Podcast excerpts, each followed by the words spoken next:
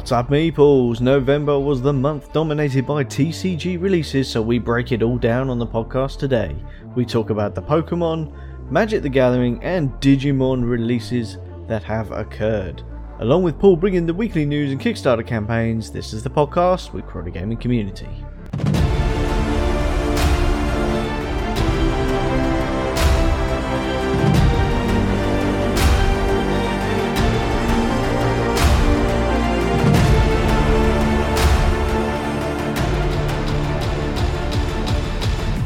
What's up, guys? My name is Jason, And my name's Ian. and we are two game club organisers shooting the breeze about tabletop gaming. So pop the kettle on, grab a brew, and let's get on with today's episode. Yes, indeedy. And today's episode is number three of our batch recording that we're doing, and I am pretty burnt out. My voice is starting to fail me quite badly.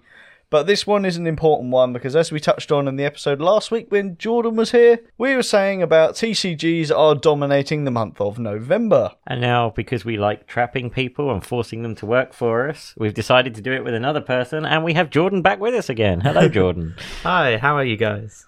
We're pretty good, thank you very much. Thank you very much for coming back. No problem, my pleasure. I know you didn't have much of a choice because you took up uh, Paul's vacant dungeon while he's still in the shed. we now nicknamed it the TCG Dungeon. So yeah, as we said, guys, this episode is going to be all about TCGs and the releases that are due this month, or by the time you hear this, they might already be out. But we're going to cover that as we go through it. There's three big releases that we are going to be talking about. One is going to be the new Pokemon set.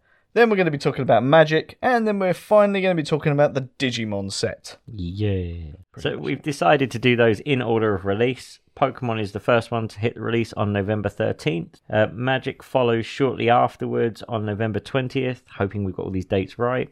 And the pre sale for Digimon, which I'll cover later, is um, on the very last uh, weekend of November. Okay, guys, so we're going to start off with the Pokemon set, and all I know about this is that it is available from November the 13th and is called Vivid Voltage. So, what else do we know about this set, Ian? So it has 203 cards in total, including all of the secret rares. Um, it is based off of the Dynamax Pikachu as the focal Pokemon, and obviously with the name Vivid Voltage, um, it has it focuses um, a little bit on the electric types. It's another two Japanese sets, if I'm right. It is, yes. Yeah, and some promo cards. All of the Pokemon sets in recent months have either been like two to three Japanese sets bundled together.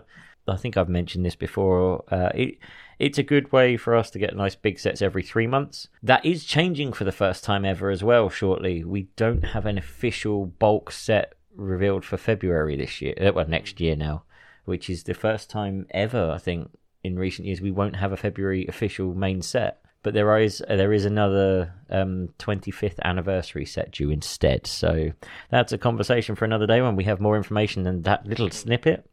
But back to Vivid Voltage, it has um, just had the pre releases at the time of recording, which come with a build and battle kit.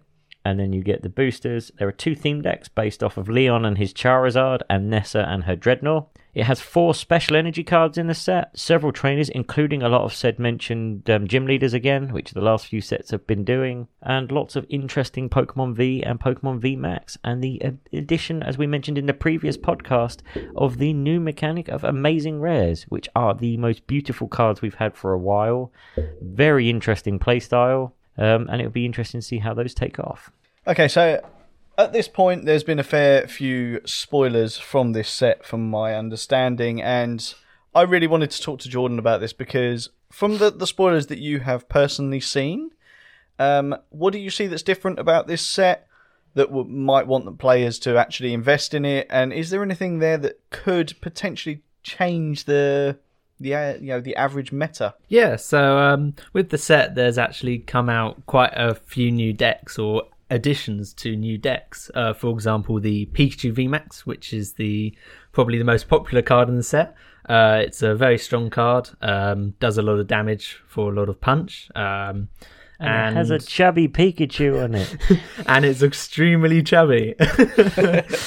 But there's other good cards like the Amazing Rares, um, and Raikou is just one of the good cards. Um, the fact that it can deal damage to the active and the bench and take multiple cards at once, um, it's a really impressive card. However, the energy cost, uh, the cost to play them, is very complex and that's just something you've got to work with if you want to play the powerful cards. There's also some really fun cards in this set as well. I am Mr. Budget Man. I don't have the money to fork out for uh, lots and lots of expensive chase cards on Pokemon these days. However, these this set has brought me two decks that really piqued my interest, and these actually came out from me and my friends doing the pre-release. So with these build and battle kits, I think I've mentioned them before. You get a themed booster and four booster packs to build a deck with. The themed boosters um, consist of one promotional card, half a kit that follows that prom- promo card, and then another half a kit that represents one of the other three that you didn't pull. This set gave you a Snorlax promo card,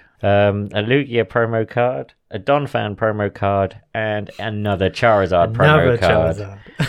The Charizards at the moment are going nuts on eBay. I made a small fortune out of keeping one of those sealed and putting it straight on eBay. It paid for all of my pre-release kit, all four kits that I managed to get my hands on in one go. But it's actually quite a good playable card. There is a Charizard deck in this set. It's based around the um, champion Leon, and the Charizard for two energy does 100 plus 50 more for each Leon card in your discard pile. So if you can get all four bind in the in the discard pile, it can hit for 300 for two energy, which is a bit nuts. Yeah, it's a pretty powerful deck. It can rack up damage very fast if you're not careful, so you've got to watch out for that one. And the Leons themselves add 30 damage when you're playing it, and when you play a supporter, it does go straight to the discard pile. So in theory, on the last Leon you play, you can hit for 330 damage on one turn, which hits almost um, a lot of cards. Uh, some of the VMAXs will even go down with that, which is quite quite huge at the moment. Um, the other deck that came out the pre-release kit is if you got the Lugia part of a kit, you actually got two of my favorite Pokemon from the latest generation. Is the Gormless bird Cramorant. Um, he has the attack for two colorless energy. Uh, uh, discard as many Arrokuda Pokemon off of your bench as you like, and for each one you discard, he does sixty damage. This kit gave you two Cramorant and four of the Arrokudas. It's going to be a silly deck that I'm going to play around with for League. It, um, but it actually absolutely dominated our pre-release kits. Both me and my friend pulled a fifth um, Arrokuda. Now, normally in a normal game of Pokemon, you can only have four copies of any card. When you're playing sealed events or draft events, you are allowed as many copies as you can get your hands on. So we each were playing with five, and it was absolutely hilarious having a full bench and just totaling the lot.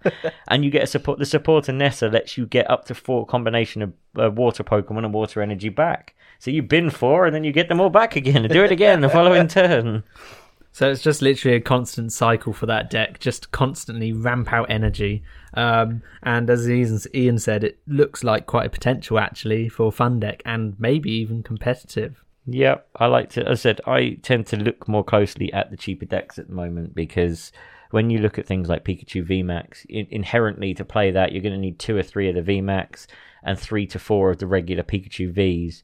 When there's, you know, when when an average cost of just a generic VMAX and a V Pokemon is sort of like, let's say, between six and eight pounds per VMAX and about two to three pounds per V, it soon starts racking up just to get a playset of Pokemon that within three months there might be something else that comes along that is far better. And if they do become playable, the prices ramp with it. So mm.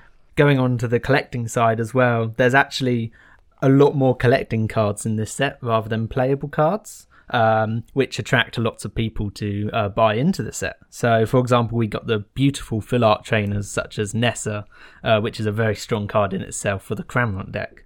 Uh, we got Leon, which just looks amazing in itself, and also Bea. Uh, these are the three most popular uh, supporter cards from the um, set, and they're full art as well. Nice. Now, I will of say, inject myself at this point. You're obviously talking about the value of these cards and the fact that they're valuable for gameplay and also for collectors due to the way they look.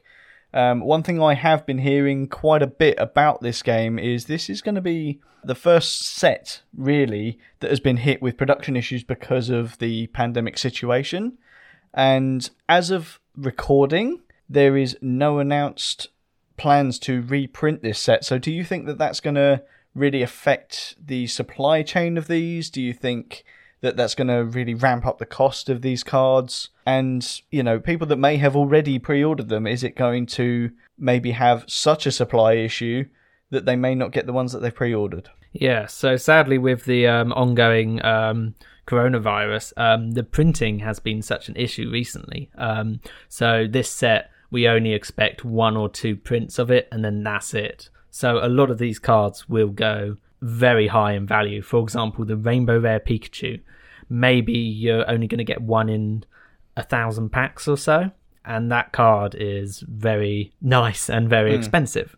Um, but in general, I think all of the cards from the set will go up in value, um, and they will hold value um, because it's such a short printed set compared to others. Do you reckon there's a likelihood that somewhere down the line, being that it's Pokemon and they have a tendency to not announce they're going to do a reprint, but then just out of the blue go, oh, actually, do you know what? That made us a lot of money. We'll do that again. Definitely. Um, I expect it in um, December, January time, maybe. They'll do one more print, but that's it. I don't know what Ian's thoughts. It entirely depends. Um, in recent history for Pokemon, the reprints that have been demanded, there was a set a few years back, Roaring Skies, that um, we had a in stupidly playable EX Pokemon, Shaymin EX, which ironically has just been banned and expanded.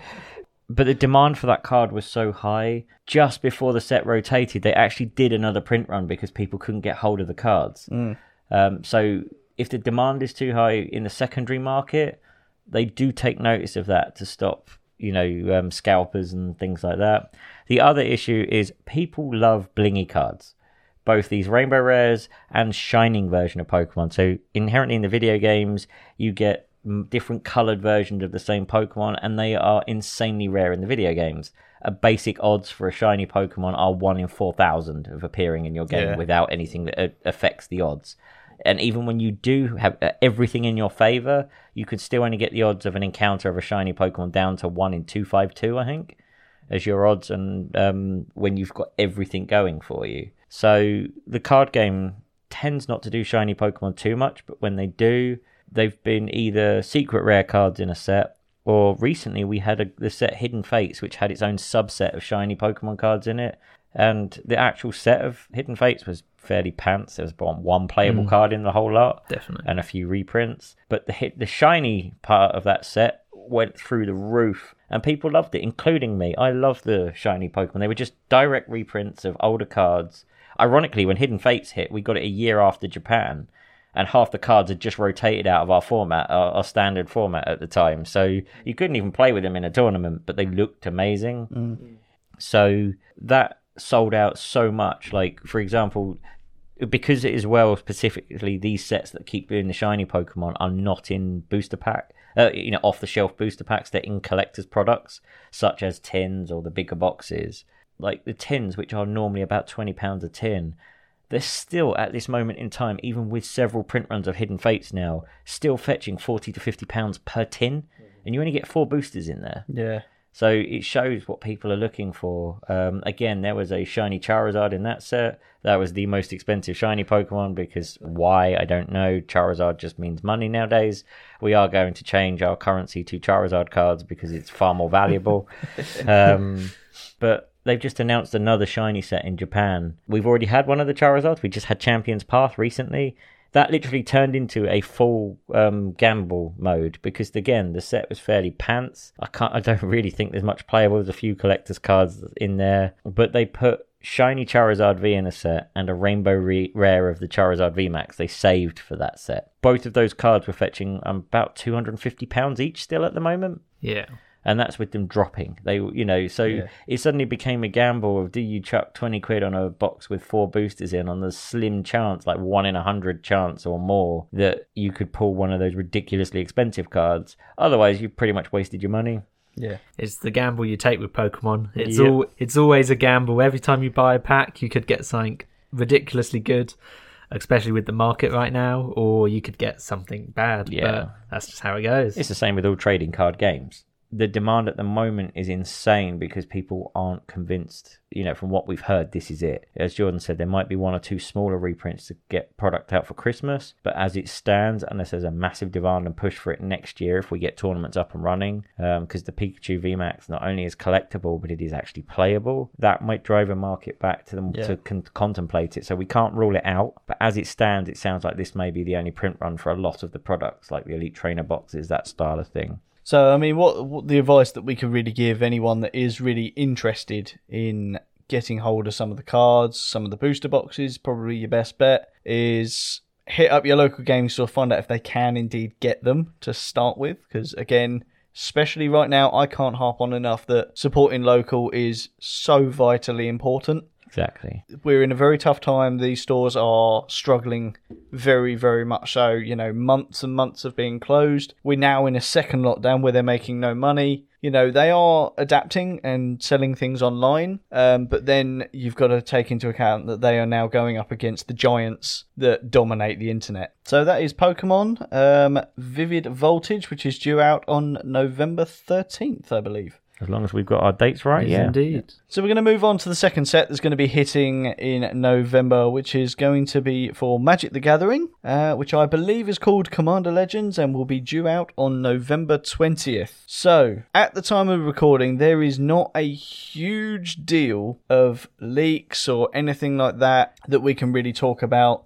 There is one in particular which has been causing a major stir online. Yeah. So I'm pretty sure we can we can cover that a little bit. So, as Jason said, we're in the middle of the leaks at the moment. Different um, websites, different YouTubers, all getting multiple cards at a time to spoil. One of my favorite uh, YouTubers, Merchant, had two cards uh, were Jeska Thrice Reborn and Jeska's Will. Um, so, you know, cards themed around. But to give you a quick background before we talk about the broken card that we found already, this set is themed around the format Commander. Commander is a, is my favorite format for Magic. Not that I'm a huge Magic player. I'm going to throw this out there now because we're not going to have nearly as much information as the Pokemon No. side of things. Both me and Jordan are fairly fresh on the Magic front. Hmm. Jason's just useless. Um, So true. but um, Commander is you have a Commander card. It has to be a legendary creature uh, that can be any types, your choice. They're normally multicolored to give you more choice in your deck building. But your deck can only be contain ca- cards of the colors of your Commander. So you have your Commander in his little Commander zone. He get you pay your mana normally like you would if he was in your hand. But when he dies, um, he goes back to the command zone if you choose to, but costs two more generic mana every time you want to keep respawning it. So, say for example, it costs a red, a blue, and a black. The next time you spawn it, it'll be a red, a blue, a black, and two.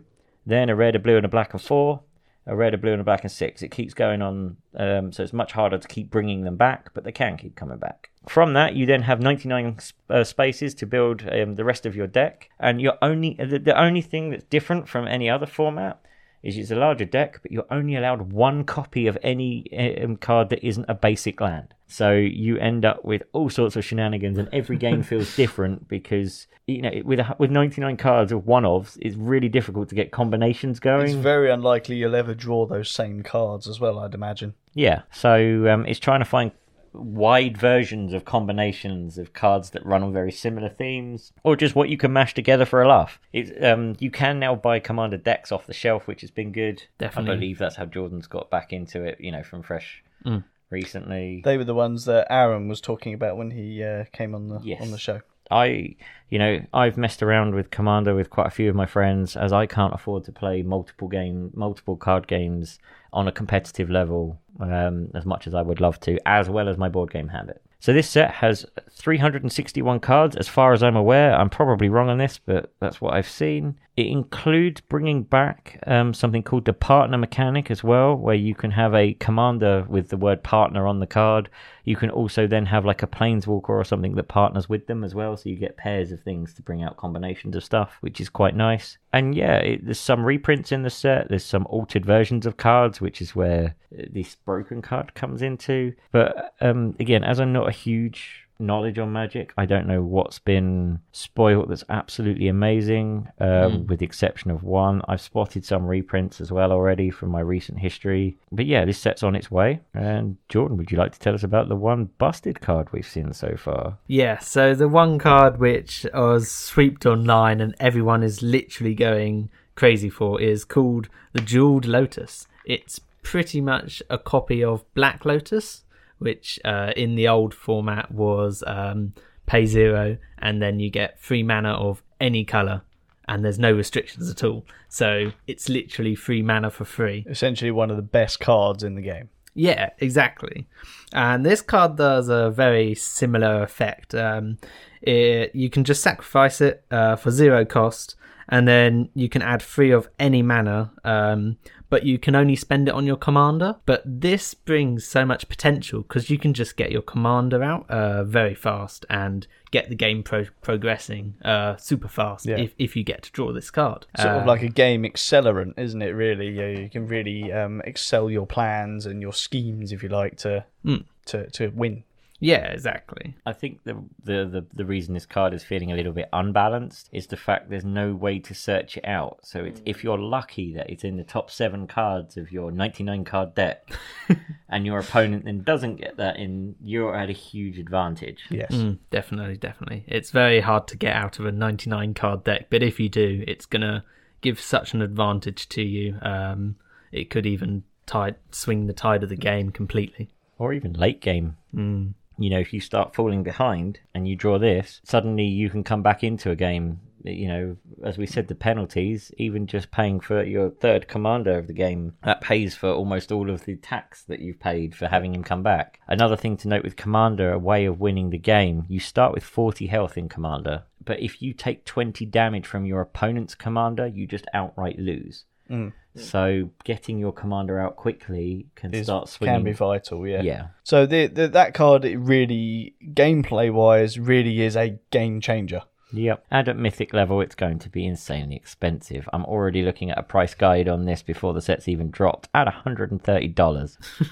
So, what what is it that's caused all the controversy around it? Obviously, we've said it is very similar to the Black Lotus card. Is that what's causing the controversy? Again, I've not had my chance to do all the research on this, um, but my guess, just from the style of the card, is what we've just spoken about.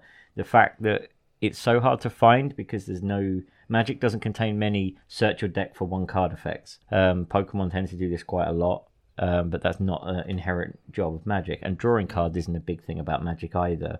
It's quite expensive to be able to draw into cards other than your one per turn. So the, having a card that can swing a game so quickly by just suddenly giving you a free a free lot of three mana, you know, at any one turn in the game, even if it's only a one use effect, mana ramping as it's called, which is speeding through your mana, is a huge thing in Magic, and it's been plaguing standard for a while. A lot of the recent bans have been to counter that. Um, but s- swinging that in one player's favor is a huge thing. But normally in a game of Magic, you play four copies of any card, so to increase your chance of finding it, so both players have a reasonable chance in a sixty card deck. Yeah. This is ninety nine card singleton. You know, hundred if you include the commander. But you know, suddenly you're hoping that your luck is on your side that you find that card, mm. and it's. I think that's one of the bigger problems. Is such a big swing. It can destroy games that could be quite close and quite fun. Yeah. Mm. It can definitely swing the game into your favor just just from this one card, uh, which is pretty insane, and hence why I think a lot of people are very uh, cautious of this card and very uh, they're creating an uproar about it. I'd imagine from a collecting standpoint as well, it's probably uh, caused a controversy on that side of things as well, purely on the lines of any collector that ha- may have had the, the previous power card uh, in the Black Lotus is now looking at it and going, well, hang on a minute, this is essentially going to devalue uh, my card. Well, another ironic thing, since we've been harping on about Charizards, because of the Black Lotus with magic, the Lotus theme is used in a lot of things to do with magic, and it's all to do with mana ramping. You had the Lotus Cobra in um, Ikoria, I think it is, um, that every time you played a land gave you an extra mana for the turn. So the theme is there for mana ramping with Lotus cards, and I have to say the artwork on it is stunning as well. so again, so it's continuing that collecting side of the theme as well. Okay, so I think we're going to leave Magic there because, uh, like I said, at this point, those are the main spoilers that we have seen. And of course, we've covered the inevitable controversy that has come from said spoilers. And we're going to move on to a game that we know a little bit more about. More importantly, Ian and Jordan both know a bit more about this. Um, they have been chomping at the bit to to start talking about this, which is why I've deliberately left it left it till last. It's also the last set to be released out of these three games as well. So we could say that we planned it that way, obviously. now, this game, as far as I'm aware, and to my understanding, is not officially released in November. What we are actually experiencing in November is a pre sale. Is that correct? Yeah, so this game has been out in Japan for a while. It's had three sets released in Japan as of today's recording and has had three theme decks released with a few promos as well. I think we're up to something like 15 20 promo cards it's now it finally a few months back got an official um, english announcement release trailer and bandai also run the dragon ball z card game so it's again supporting the stores at the moment and trying to get this game up and running as quickly as they can and get the hype out there for it they're doing what's called a pre-sale. Think the original idea of this was tournaments, but again with lockdown looming and stuff, it is sounding like mostly just an early release for select stores. But they're releasing the theme decks and the way that they're releasing the main three Japanese sets is they've split them into two sets for English. Official release dates for these are January and February. They are set 1 and set 1.5, just to make things confusing. Those two sets make up the three original Japanese sets. So we are getting set 1 and the three theme decks as of Friday the 27th, I think is the start of the pre sale weekend. That's at least when I'll be getting my stuff, yeah. um, either then or the Saturday. And the first booster set has officially been released on the Digimon website. So each of the theme decks comes with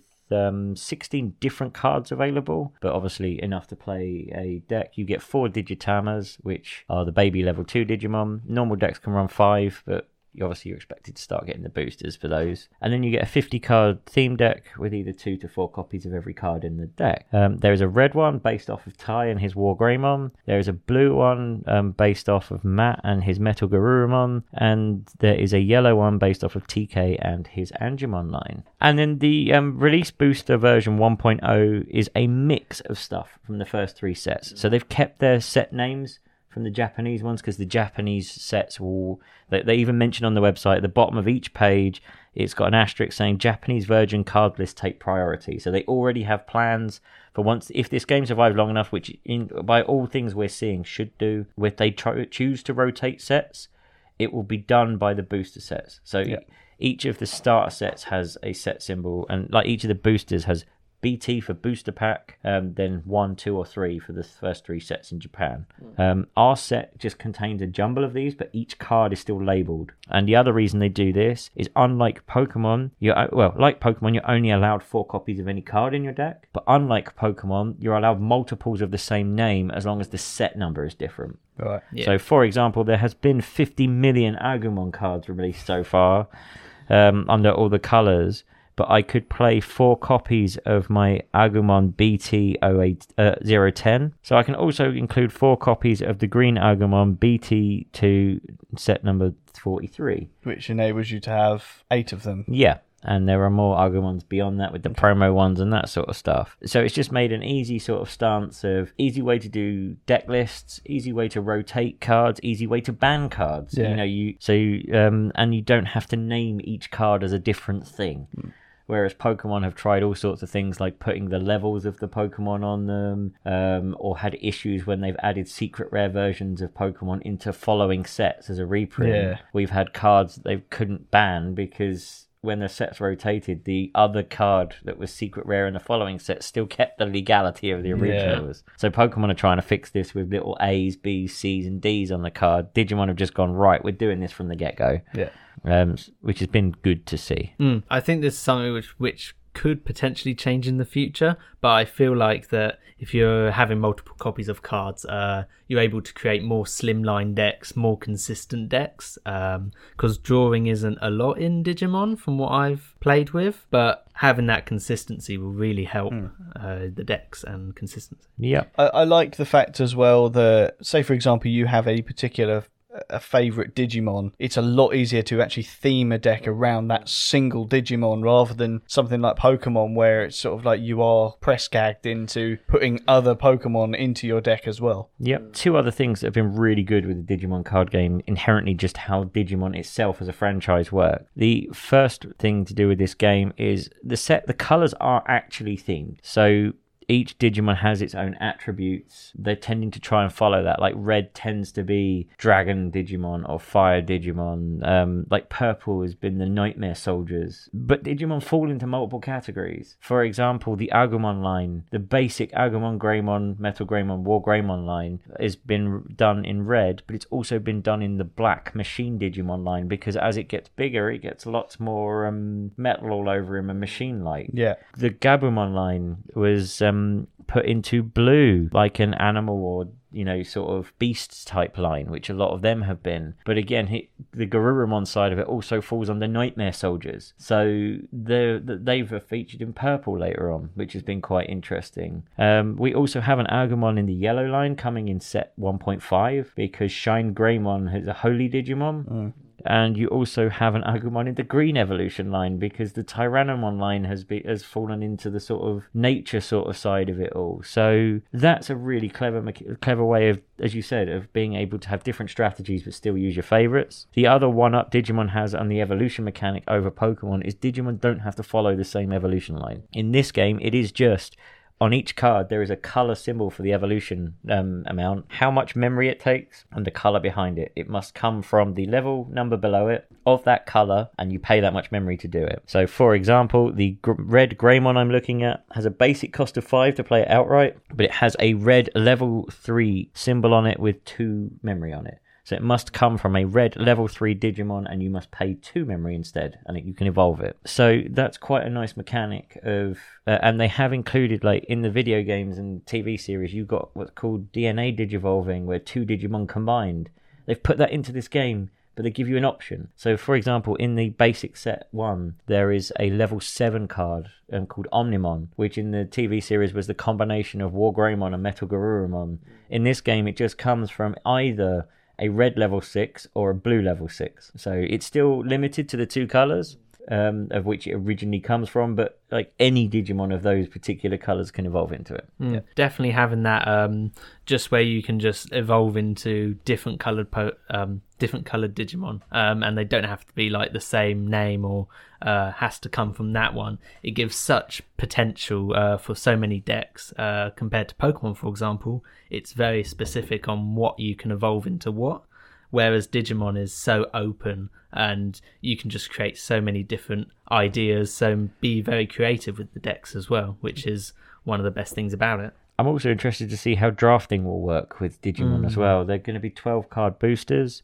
um, unlike the Japanese which ones, which were 6 which is quite a common thing for most card games. Pokemon does the same thing, but Pokemon inherently has become harder and harder to draft because, um, especially one of my favorites is what's called a pass round draft, where you open a pack, take one card, pass it on. Yeah. You can't really do that in Pokemon anymore because the sets have now reached like 250 cards big. If you have a Charizard in your first pack, the odds of you getting a Charmeleon, let alone a Charmander, you know, to actually play those cards are slim to none. So unless you modify for silly rules like things like Mutant, which ironically follows Digimon's mechanic of anything into anything of the same color, you know, it, it just it doesn't play for it. It's why the build and battle kits of Pokemon have to have a themed booster. And unfortunately, one of the negatives to that in a pre-release is if you're in an actual um, real life event, which unfortunately we haven't seen for a while, everyone's playing pretty much the same four types of Pokemon because your kit contains two types in it. And then you'll just modify it with whatever decent stuff you get out of the boosters. we're both very excited for the release of it. Um, we we really think it will take off, um, and we hope so um, for the official release, which will be in January. And Digimon has a lot going for it, and hopefully it does survive because it seems like such a good game to get into and uh, to play. Yep. Indeed, uh, it's even a TCG that I'm interested in. So uh, that that says how good the game is. I think. Yeah, I've been quite lucky. As we said in the last episode, one, it's been selling out everywhere in Japan, which always is a good sign. And two, Jordan was lucky enough to get me one of each of the Japanese starter sets, which I have sleeved up and put the English proxy translations in front of. And I've had Jason, I've had Jordan, and a few other players at the um, CGC gaming event that we have managed to run at the comic shop test it out. And everyone that's tested it has really enjoyed how refreshingly different it is. I love the mechanics of having to decide do I want to attack with something that might die or do I want to evolve it up up, but then suddenly I, I've used my memory up and it's passed into my opponent, opponent's turn and I've got to wait a turn. Yeah. You know, and there's lots of different strategies coming up already. There's mechanics for trashing your cards and bringing them back. There's mechanics for milling your opponent. There's mechanics for attacking everything in one turn. Well, there's even a thing called Rookie Rush where you just get loaded the really, really piddly little Digimon out and just try and attack as many, go wide, so wide they can't stop it. Yeah. Okay, so you touched on it a little bit earlier. Obviously, we know that this is a pre sale and it is only going to be set number one of two. Yes, it's set one, not set 1.5. Yep. This one is going to have a different type of distribution, from what I understand. You're not going to be able to get this one from everywhere this month, but that will change come January. Is yeah, that right? The, the booster one is officially released in January. Will be in all sorts of gaming hobby stores. You might even be lucky and see it like where you can find Pokemon cards, stuff like that. Depends how big this game goes. I make no promises on that. It's just a guess and prediction of mine. But the pre-sale is for any partner stores with Bandai um, that have been supporting things like the Dragon Ball Z game. Yeah. They have been offered stock to get it. We are hearing rumors that there might be stock available for other suppliers, but we'll cover, you know, but we can't until the actual release dates hit. It's we'll see who can get hold of it. The only thing I'm not impressed about with this style of release is um, Bandai have already offered an online tournament, you know, via webcams with promo stuff available, but you've got to fork out to get the pre-sale things. Yeah. I'm lucky. I know where I can get a pre-sale down near me, and I have stuff reserved for me already, so I I can go and get at least some start into this game early mm. on. But the secondary market, I think, is going to be expensive until after Christmas when it hits worldwide. Yeah. So I'm not sure I kind of agree with this early strategy, especially as there's no tournaments or anything like in, Yeah. person tournaments. I mean, for all pretense purposes, if you're not worried about the first prizes, but the on webcam tournament, you just need to buy a theme deck and enter with that. It's Yeah. ju- and they're actually good. The theme decks aren't bad. Yeah. We all the games I have played of this so far have just been the three theme decks off against each other, and a lot of them go down to the wire. I think as well, this is a very rare occasion where a game is so brand new that no players, unless they've been like yourself and have been playing it online, not many of the players are going to know how to play this and not going to know how to, air quotes, break the game this early on. So actually, it's one of the few times that you could probably buy a theme deck and stand a half decent chance of actually doing quite Yeah. well as part of that online tournament. the other interesting thing is is like obviously looking at Japanese lists, we've only got we, we don't have like all of set BT one and half a set BT two and then skip to the next. It's a mixture of cards from Yeah. each each one. So we actually have a unique format from Japan at the moment until February when we will I'm I'm going to use the words catch up by then they'll have more sets Yes. but um, we will like most games that come from one place and then spread to another we'll never officially catch up in my opinion but we'll keep close especially if they're going to do like the pokemon thing and bundle lots of smaller sets into a bigger set but yeah, we have our own unique thing. Obviously, like with any game, you can net deck. Um, the internet is this one of the biggest drawbacks for card gaming was the internet. I can remember the golden days of Pokemon where people actually had to look at the cards and not know what, Create something of Yeah. their own. and not know what was coming up either. You got a pre-release, you sat down and you opened your boosters and went, "What does this do? What does this do?" You know, really enjoyed it. Now you know the sets. Like even this Digimon set, we've been given the card list a month in advance of even the pre-sale. Yeah. So we know exactly what's in this, and because we know what's in this, and we know what's in the Japanese sets, we know what 1.5 should be. Yes. So, for those of you local to where we are here in Crawley, we can announce that the comic shop is planning on getting this, but that will not likely be till the January release. So, if you are local to us, there's only really one place that Ian has found that you'll be able to get this. There's a lovely card shop uh, tucked away in the lanes called Daydream Nation in um, Brighton.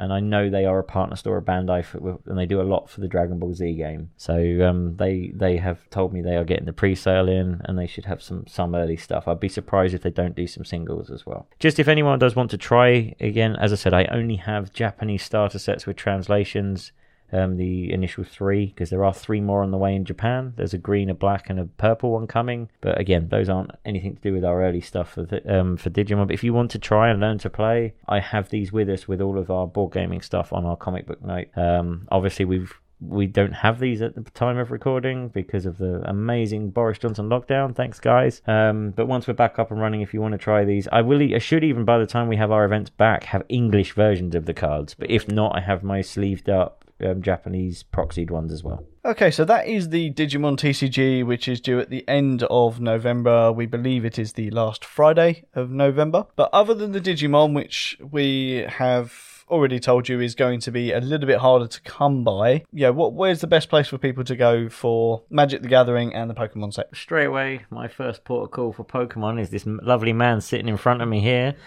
Jordan has a habit of selling a lots of singles of these sets as well. Yeah, uh, we've got a lot of um, Vivid Voltage coming, and uh, we mainly sell single cards. So we open up the packs and then we sell the singles to you. So then you get the cards you want instead of buying packs. You can find these; uh, they'll be up on my website, uh, Maximum Gaming uh, TCG.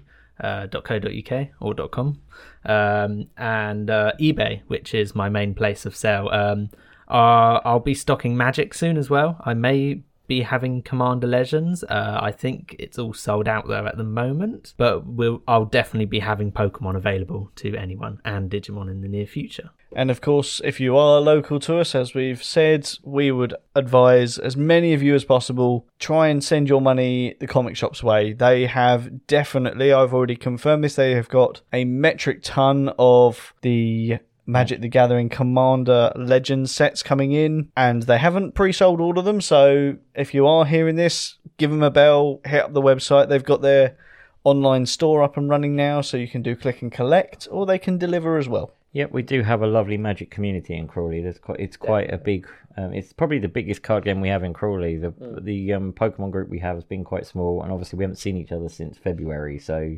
The the, the Magic community um, is when it's running, it's uh, everyone's really friendly. They're always happy to help, and it's a great place to learn.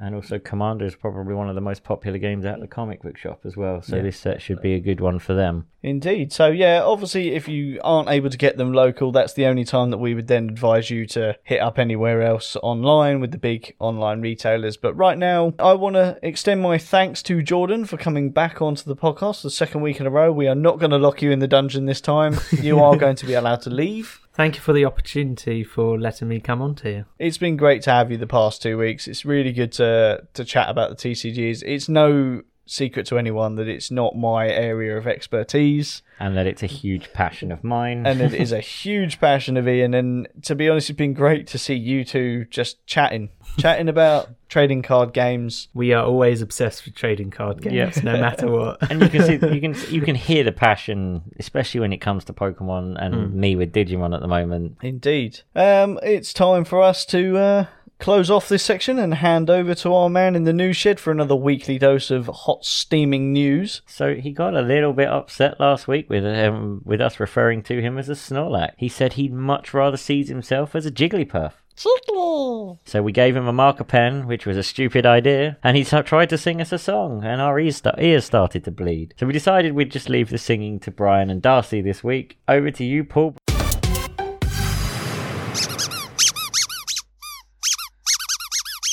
Um, can I ask what you're doing? You thought you'd start without me, did you? You do realise I'm pretty much the only one who vaguely understands you. Yeah, I don't think Google Translate has got round to duck yet. Talking of duck, did you hear what they called us last week? Apparently, I'm a Snorlax and you're a Psyduck. I know, I'm more of a Jigglypuff. Round, cute, angelic voice that sends people to sleep, then gets cross and runs round with a Sharpie pen, drawing on people's faces.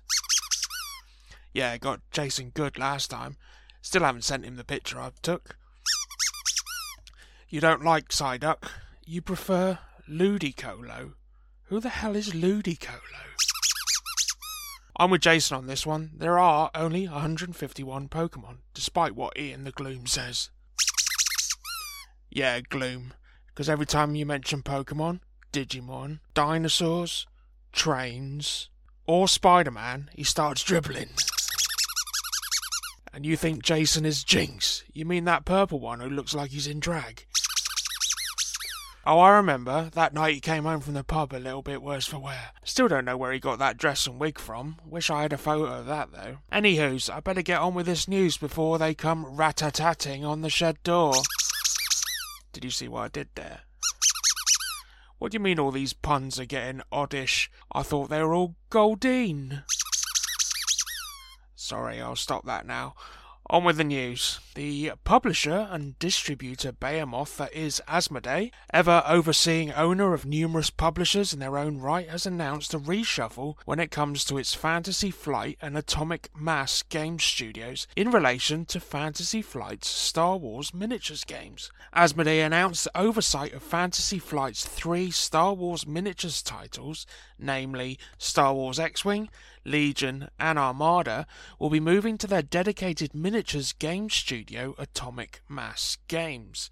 As well as this move, development of all future miniatures games will be handled by Atomic Mass. Atomic Mass Games is responsible for the recently released Marvel Crisis Protocol miniatures games, and from what I can glean from chats with the community, looks to be a fair and considered move on Asmodee's part moving forward. Members of the Fantasy Flight team, including Simone Elliott and Will Schick, also make the move over to Atomic Mass, offering what was a strong licensing relationship between themselves and Lucasfilm. This leaves Fantasy Flight concentrating its efforts into games that are more card focused. We hope the transition goes well. Sally Phillips and James Acaster are among the comedians playing more Dungeons and Dragons for Comic Relief. Comic Relief is bringing another set of popular UK comedians to the gaming table in order to fundraise for those affected by COVID 19. Comic Relief plays Dungeons and Dragons. Episode 2 will air December the 4th and feature comics and former Taskmaster contestants James A. Acaster, Lou Sanders, Phil Wang, and Sally Phillips, playing a session of the popular fantasy role playing game. Like the rest of us, they will be playing digitally from their respective homes. Paul Foxcroft will return as the Dungeon Master from this spring's previous charity playthrough, where he led comedians Sue Perkins, Nish Kumar, Sara Pascoe, and Ed Gamble through an adventure. An improv comic and host of the live streamed comedy Questing Time, Foxcroft will have his hands full with a mix of newcomers and self professed huge gamers, according to a press release. I know, who knew? Like last time, viewers can donate during the stream to vote on various decisions the players or the DM must make in the course of the game. Donation based voting is open now to elect a curse target, monster, and magic item the comedians turned adventurers will eventually face in the course of play.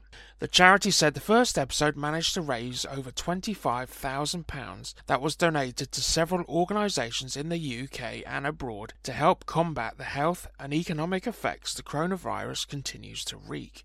The first session of Comic Relief Does Dungeons and Dragons is available on the YouTubes now and with a second live streaming on Tiltify on December the 4th, starting at 7pm GMT. So, who fancies getting involved in the development of some games coming to our favourite Money Pit Kickstarter in 2021? First up, the Stop, Drop and Roll guys and gals aren't slowing down after their successful campaign with Pugs in Mugs this year and are eagerly looking for playtesters for their upcoming game Earth Rising. I know you thoroughly enjoyed Pugs in Mugs, as I did. I'll see if we can get involved in this one. The goal of their new game is to bring the world into balance and to provide for its people without costing the earth.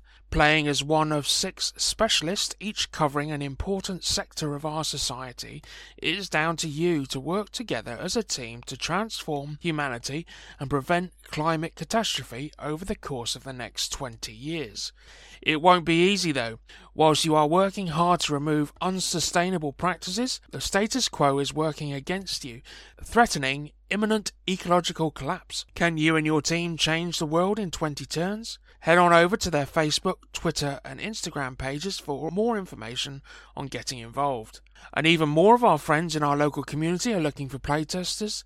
Descent campaigns and games are looking for gamers to try out their upcoming second title, Library Labyrinth. Library Labyrinth is a cooperative board game set in a library. Something very strange is going on. There's been some sort of mishap, and dark and mysterious things have started coming out of the books. The only way out is to ask the books for help. Players call on historical and fictional women for help. Each character has a set of special skills which help defeat the terrible things lurking in the library. With everyone working together to build the right team, your only aim is to find the way through the maze of bookshelves and escape the library. With dark terrors hiding round every corner, the monsters become increasingly harder to defeat. But remember, at the end, all the monsters you fail to defeat come together to block your only exit. So, what in the literary world frightens you most? Oh, the Snufkins from the Moomins. yeah, right with you there. Or is it the Island of Dreams from the Voyage of the Dawn Treader? The Tornado from The Wizard of Oz? Or even the aliens from War of the Worlds? What would you put in your library or labyrinth to protect your secrets? The project is looking to go live on Kickstarter in March 2021, and they are looking for playtesters now. So head on over to the Descent Games social pages, search for Library Labyrinth on Facebook, or visit their website, descentgames.com. And we're off over to Kickstarter now, and a couple of them have popped into my in tray this week. The first game is Momiji, excuse the pronunciation, available on the 1st of December for 1 to 4 players and taking about 30 minutes. Japan is known for one of the most beautiful fall seasons in the world. Hills covered by colourful trees have inspired artists, from historical woodblock print creators to modern Western painters. Momiji, a game by Dario Massorenti and Francesco Testini, is set during this unique season of the year in the country of Japan. In Momiji, players try to get the most victory points and attempt to fulfill their objectives by collecting the most valuable autumn leaves of the Imperial Garden. Each player starts the game with six randomly drawn leaves and three landscape cards. Every turn, you need to decide which action of the three available you want to take. Do you take a leaf? Do you play a leaf or do you activate an objective token? The game ends when the leaf cards deck is depleted or a certain number of leaf piles are closed with a torii symbol. Players then score for the leaf card piles, the objective tokens fulfilled, and the acorn tokens remaining. The player with the most victory points at the end of the game is declared the winner. And also out on the 1st of December is a game called Twinkle. For two to four players and takes 30 minutes to play. In Twinkle, the boundless universe comes to your table as you build your own constellation. Having the role of stellar creator, your task is to decorate the night sky using colourful dice as stars and win the competition among other creators who share the same goal. Choose your star dice carefully, foresee your opponent's moves, and take risks at the right moment in order to claim victory. A complete game is divided into seven rounds, and during the seven rounds of the game, players gradually form their own constellation by adding one die per round. Each player's dice combine to score victory points according to the scorer's cards. The player with the most victory points at the end of the game is the winner. And on to events now, and as we're still in lockdown 2.0, Crawley Gaming Community meets on a Monday evening on their Discord server, as always. Yeah, we had a ball of laughs last week, didn't we, playing Among Us? You were even running around in your own suit on my head. Yeah, you're right, our first ever four games, and we were the imposters on every damn one of them. According to our understanding of the restrictions, they won't actually be lifted in time for the evening of the 2nd, so unless you hear different, the comic shop will be back up and running on the 9th. Worthing Board Gamers and Trinity Gaming Cafe and Lewes Board Games Club should be up and running for the 3rd. Ransack Board Game Lounge and Escape Rooms have their doors open late on Thursdays for Worthing Board Gamers from 7 till 10 pm, so you can head down to 24 to 26 Portland Road, Worthing, BN11 1QN.